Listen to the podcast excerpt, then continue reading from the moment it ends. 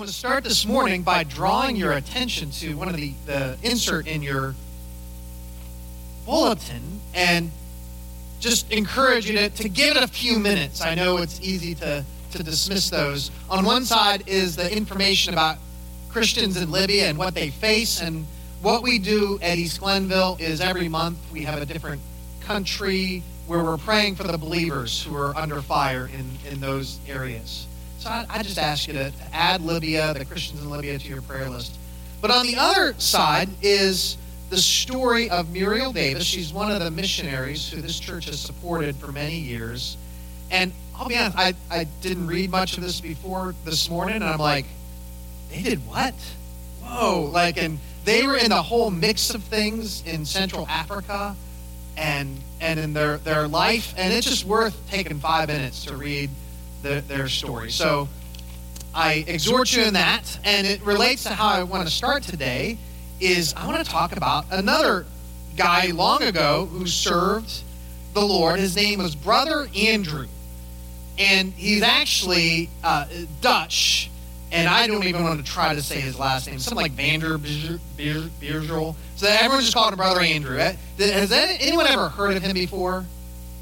Okay, a sprinkling of you. So he he was kind of well known more in the past. He, he died this year, and, and so I saw an article, and it kind of reminded me. But he was known as God's Bible smuggler. And in the, the communist world, they did not want people to have Bibles. And so they it was kind of the forbidden book. And so he would, he started an effort to start smuggling Bibles into the communist controlled countries.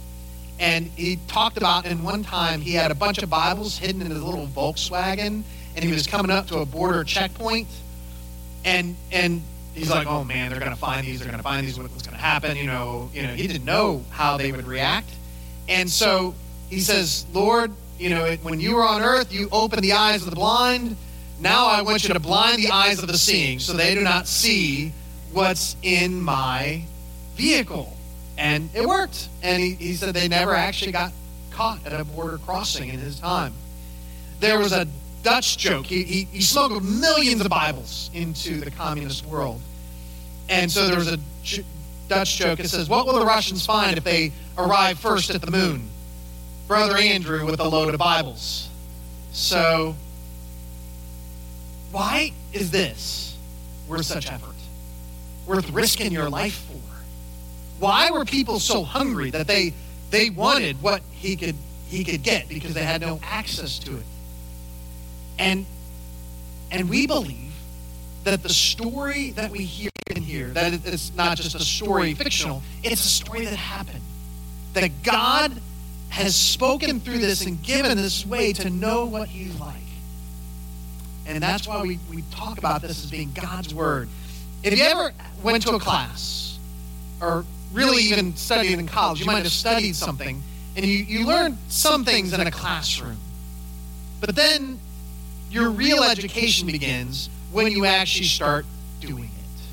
I, I wonder if the, uh, the engineers or nurses in the house would like, where did you learn more? From listening to lectures or from sitting side by side with someone to say, how do you actually do this? You know, how does this actually happen? Well, God is the, the expert teacher. And what you see as you read the Bible is not just things we learn in a classroom, that God came alongside humanity. And we have the, the recorded account of God interacting with people through periods of centuries. So God is going to teach humanity about himself by coming alongside of us and interacting with us. That's what we're looking at in this, this series. And I want want to help you see the Bible really in a whole different way. Not as just a mere rule book, which is sometimes how people approach the Bible. Well, what, what rules do I have to follow? There, there, are, there are things to, to learn in here, but, but that you would see it as a story of God teaching himself to humanity, and we're a part of that story. Last week, I made kind of the closing point being that humanity had lost all knowledge of God, of God Almighty. And by the end of Genesis 11, humanity, humanity had evolved into to idol worship. They worshipped all these other gods, the Marduk and Zeus and Baal, and but and they didn't really know who the Most High God was.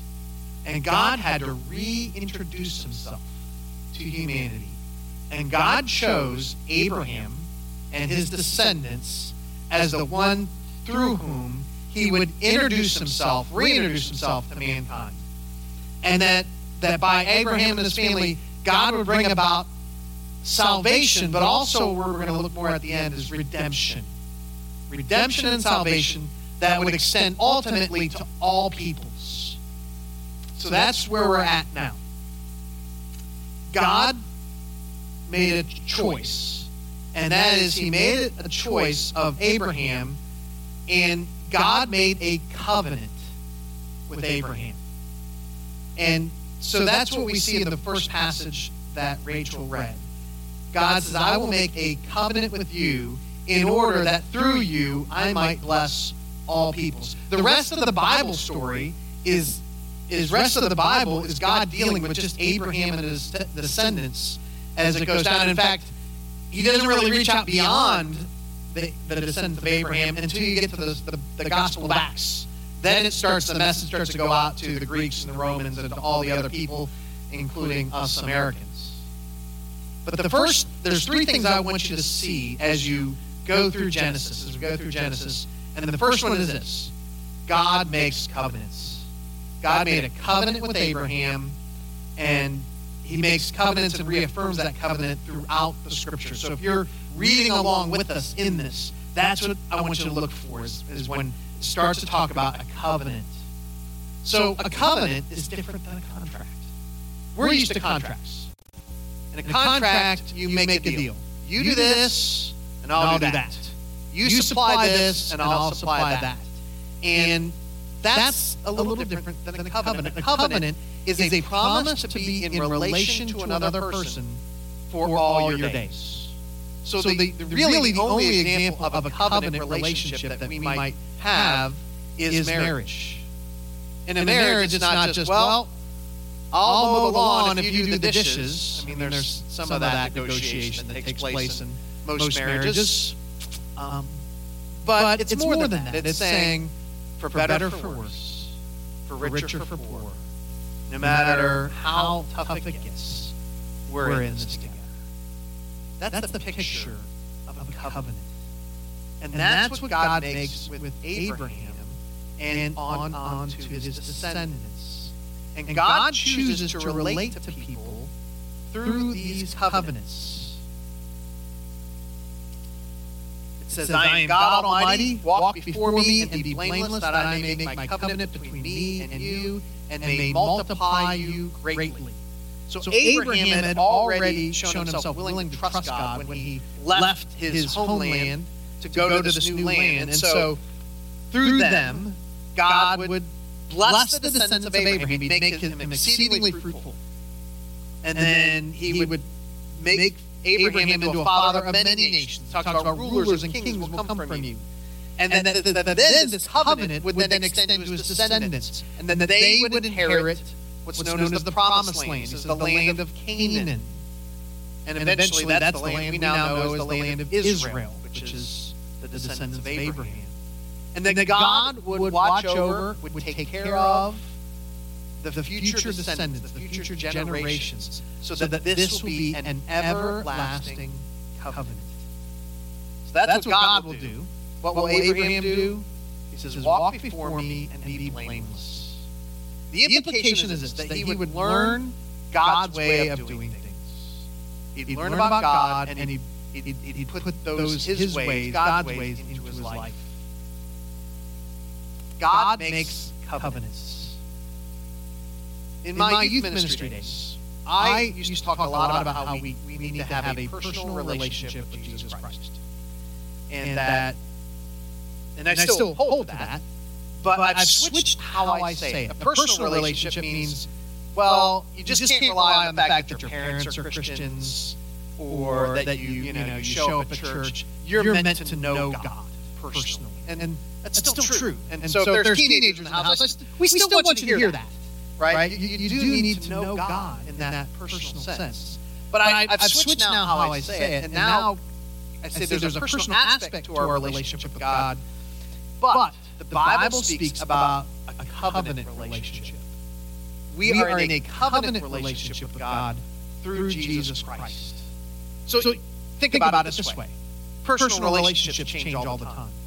They're, impermanent, right? They, how many of you, you think you had a best friend in your life at one point, and now you guys aren't, you may say not friends, or just they're distant, they're far away, you, you barely talk to them anymore. Relationships change, personal relationships, but a covenant relationship is different. That's what God has invited us into. It says that when anyone puts their faith in Jesus, it says they, they give the right to become sons and daughters of God, children of God.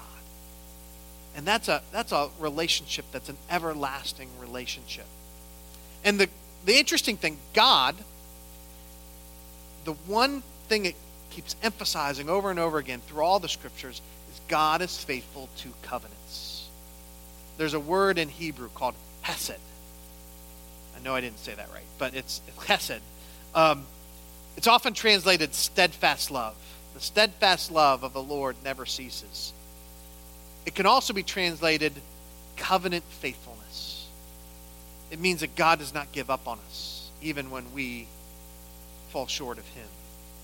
Isaiah 54, it says, For the mountains may depart and the hills be removed, but my steadfast love, Hesed, shall not depart from you, and my covenant of peace shall not be removed says the Lord, who has compassion on you. So God makes covenants and he keeps them.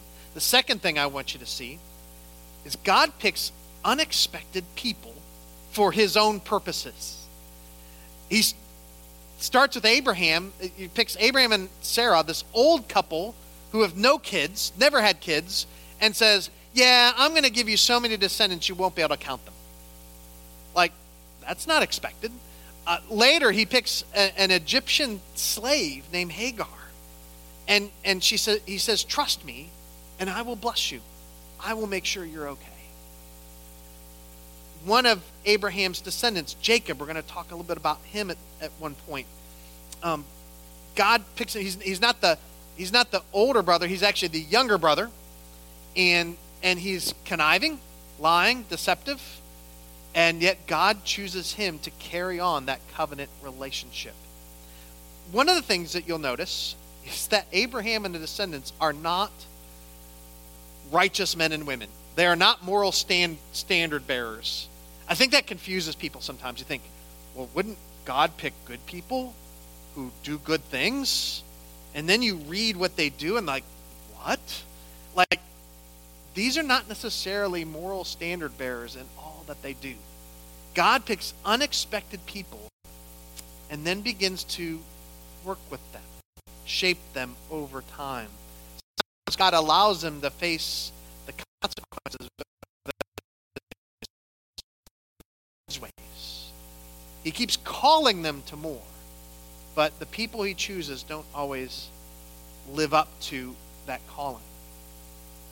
The third thing I want you to see and it's related, is God. God calls these unexpected people, but then he keeps showing up at crucial moments of their lives. In fact, God appears to Jacob, that conniving, lying little brother, four times in his life.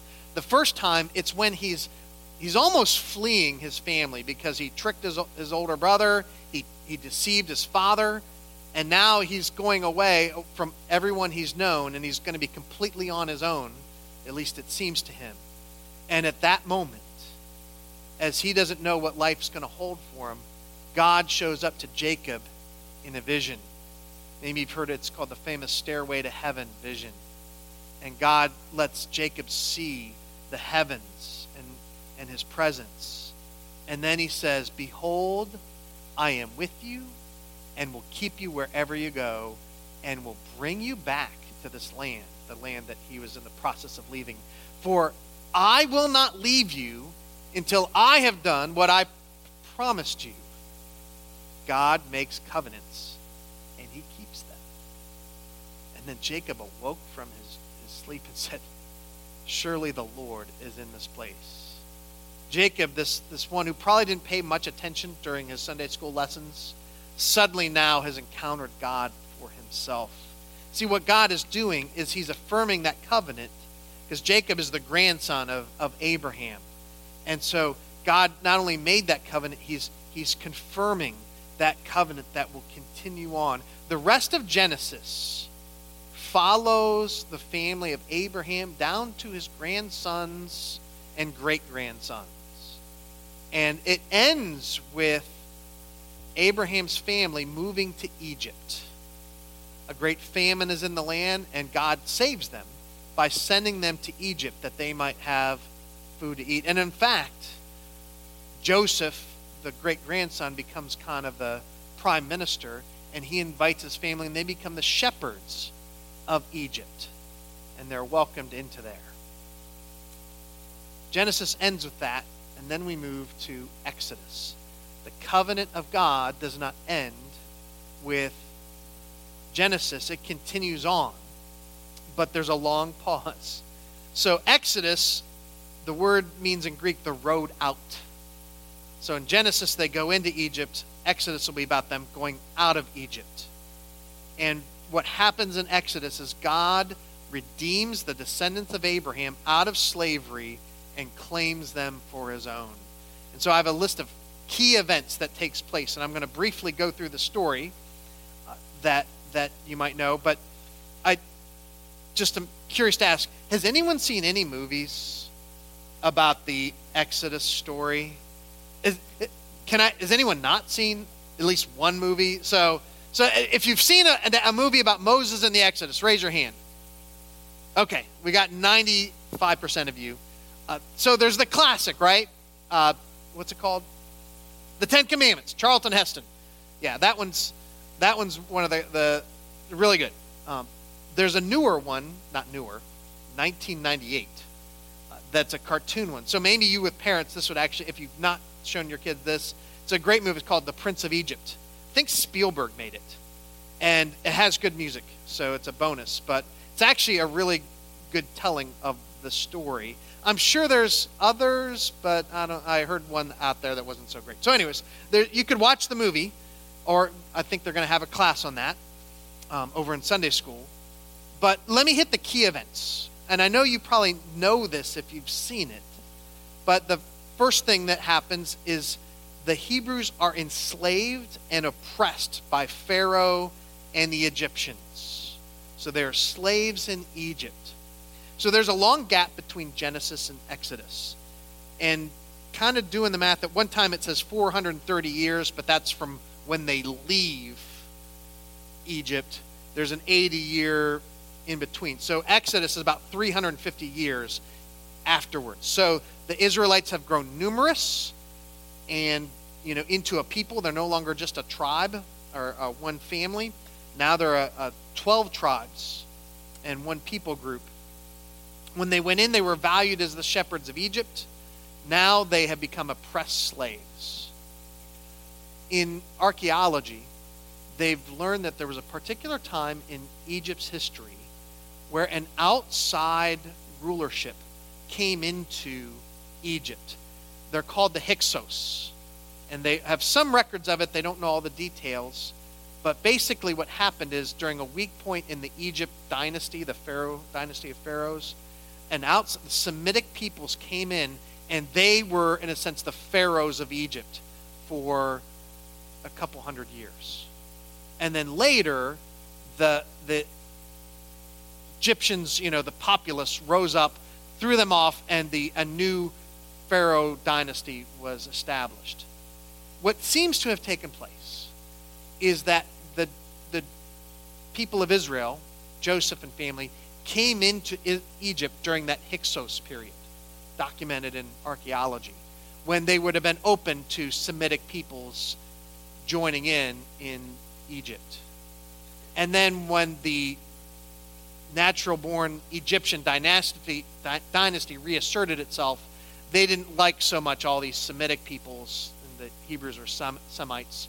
So that's when they probably went from being valued shepherds to being oppressed slaves. So that's the first event, is that they become slaves.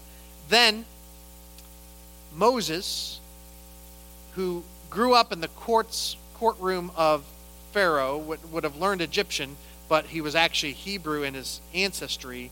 He ends up as a shepherd, and God comes and appears to, to Moses in the burning bush.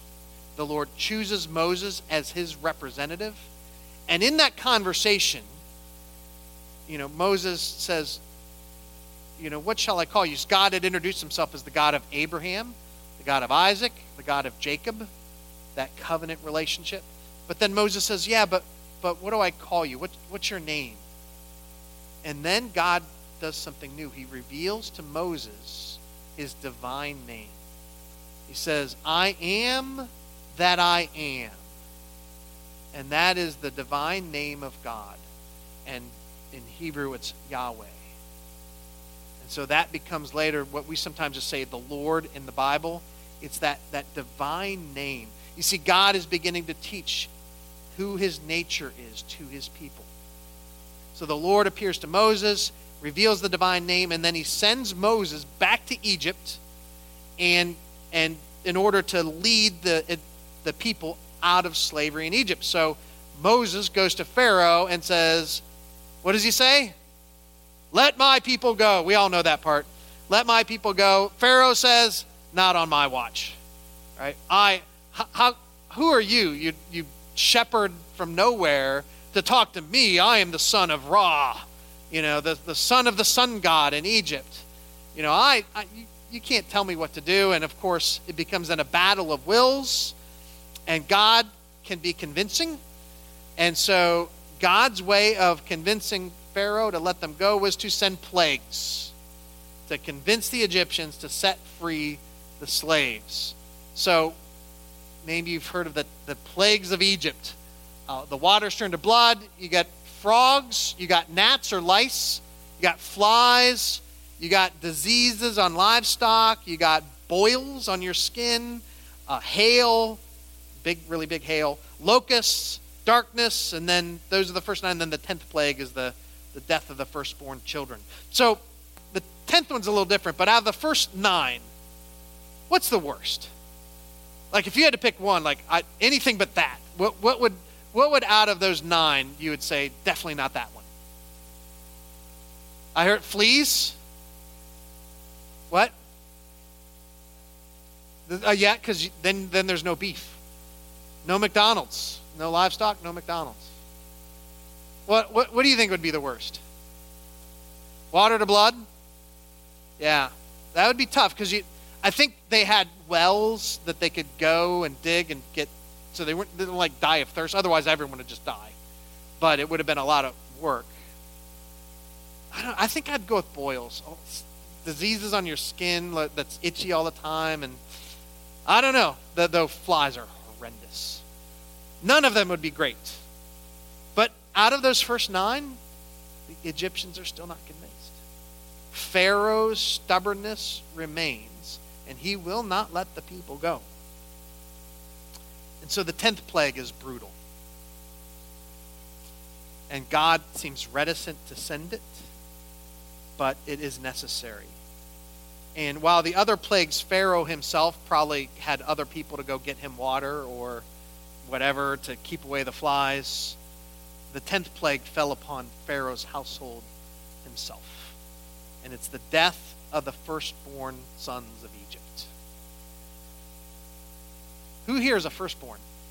Who here would be gone?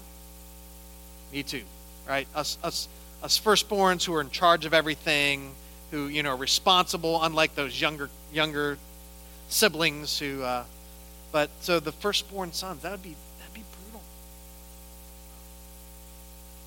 And the thing is, if God is sending the angel of death to do this plague, the angel of death is not going to make a distinction between people of different ethnicities. And so it would fall upon the Hebrews just as it does the Egyptians.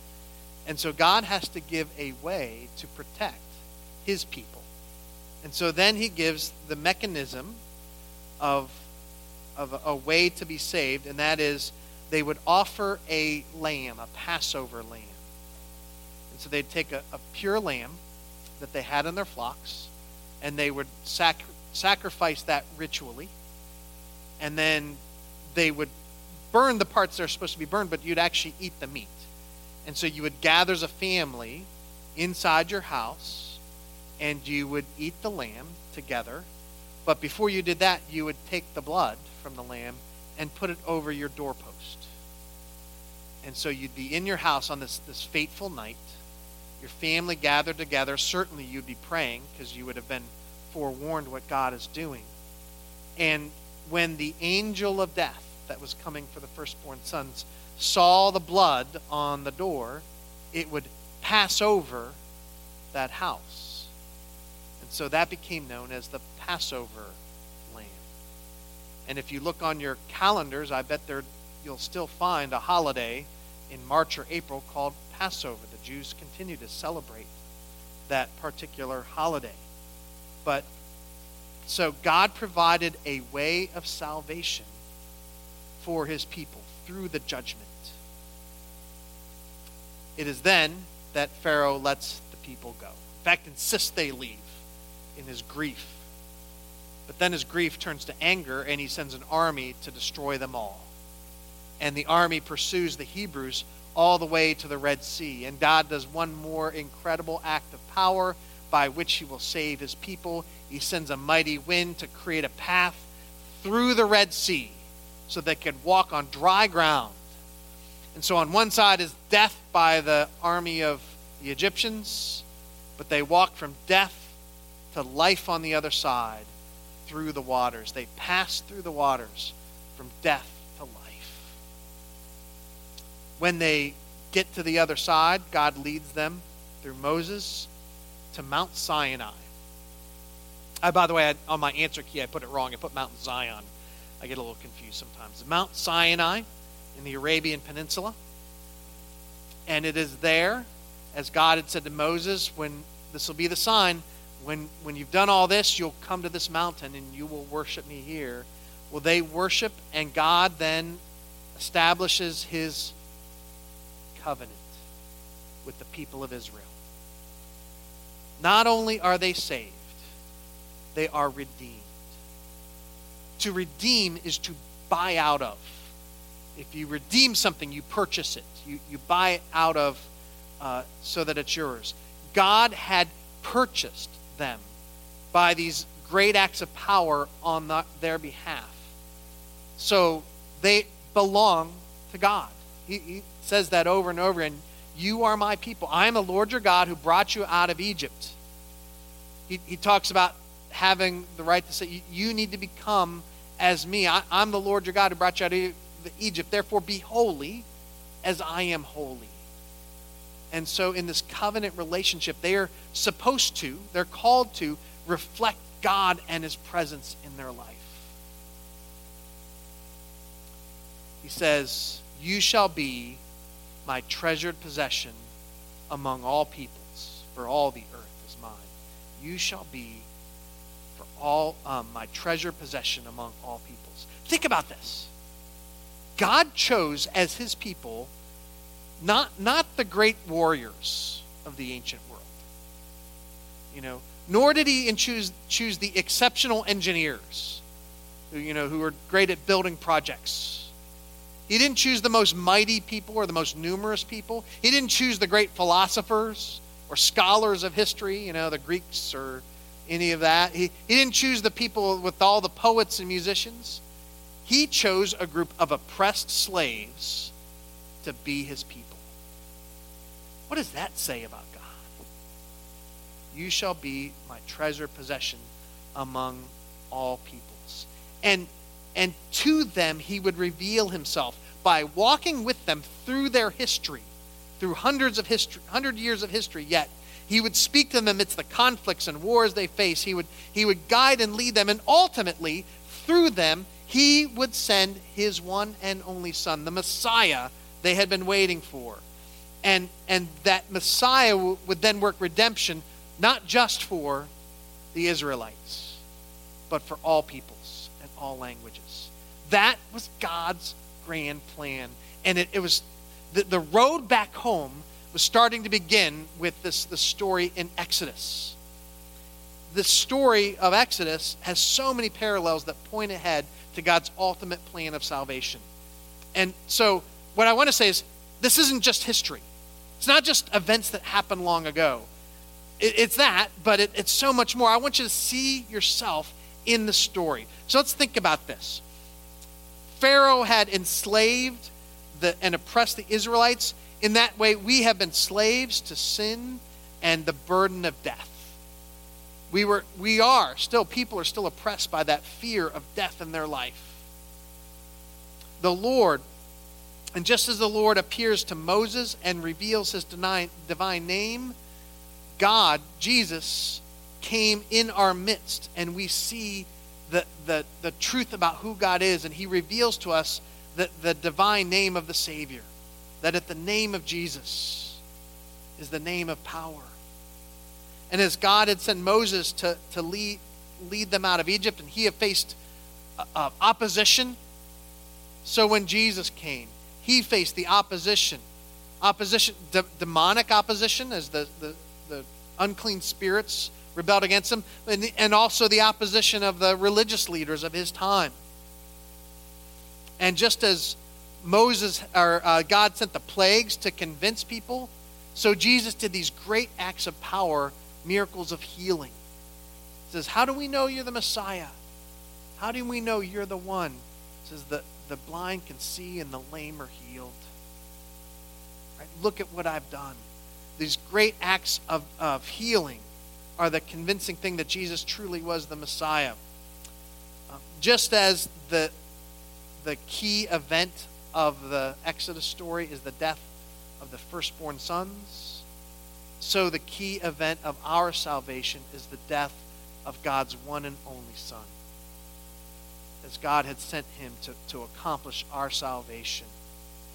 And as the Hebrew sons were saved through the offering of a Passover lamb, so it is said of Jesus, This is the Lamb of God who takes away the sins of the world. And it's by the blood and of his blood that we are saved. We are covered. And so we can pass through the judgment of God and be saved.